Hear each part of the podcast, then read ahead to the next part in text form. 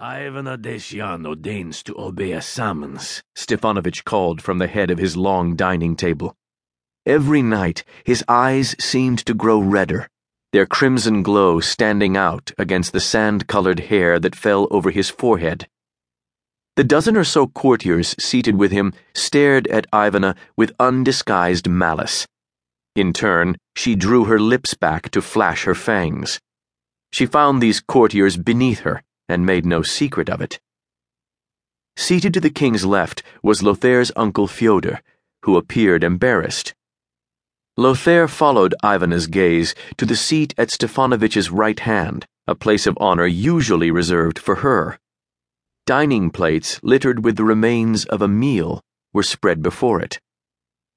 Occasionally, young vampires ate food of the earth, consuming it in addition to blood. Perhaps another of Stefanovich's bastards had come to Helvita to live amongst them? Lothaire's heart leapt. I could befriend him, could have a companion. As the king's bastard, he'd had no friends. His mother was everything to him. Tis late, Ivana said. All should be abed at this hateful hour. Fyodor seemed to be silently warning Ivana, but she paid him no heed, demanding, what do you want, Stefanovich? After drinking deep from a tankard of mead laced blood, Stefanovich wiped his sleeve over his lips. To see my haughty mistress and her feeble bastard. The king stared down at Lothaire. Come. Do not, son, Ivana bit out in Dacian. Lothaire answered in the same. I will, to spare you. As ever, he would do whatever he could to protect her, no matter how weak he knew himself to be. In her expression, anxiety for him warred with pride. I should have known Lothaire Daciano would never cower behind his mother's skirts, even in the face of such a red eyed tyrant. When Lothaire crossed to stand before the king's seat, Stefanovich shook his head with disgust. You still cannot trace, then? Lothaire's face was impassive as he answered, Not yet, my king. No matter how hard he tried to teleport, he could never succeed. Ivana had told him that tracing was a talent that came late to the Daci.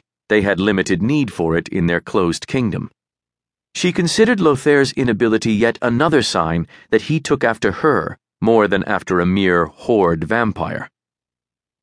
Stefanovich seized Lothaire's thin arm, squeezing. Too frail, I see. Lothaire was desperate to grow bigger, to be as formidable as his warrior father, if for no other reason than to protect his mother. Not that Princess Ivana needed another's protection. By all the gods, you shame me, boy. I should have wrung your rantling neck at birth. Lothaire heard these criticisms routinely, was used to them. His mother, however, was not. With a shriek, Ivana snatched up a carafe of blood, hurling it at Stefanovich. It shattered a pane of black glass just behind him, unleashing a ray of muted light. The courtiers hissed, scattering throughout the chamber. The beam seared inches from Stefanovich's unmoving elbow before a day servant scurried to stuff the hole with a wadded cloth. My son is perfect, Ivana bared her fangs, her blue irises gone black with emotion.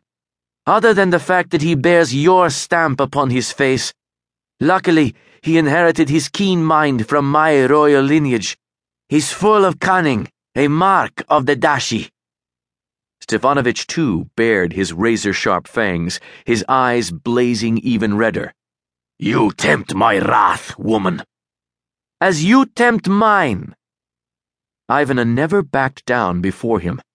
Whenever Stefanovich struck her, she struck him back twice. Ivana had told Lothaire that the Daci were coldly logical, ruled by reason. Apparently, Ivana the Bold was the exception. Fierce as the blizzard raging outside, she even goaded Stefanovich to get his attention, lashing him with her barbed tongue whenever he stared off into the night. She had once admitted to Lothaire that his father dreamed of finding the vampire female who would eventually be his, Stefanovich's bride, the one who would make his heart beat for eternity.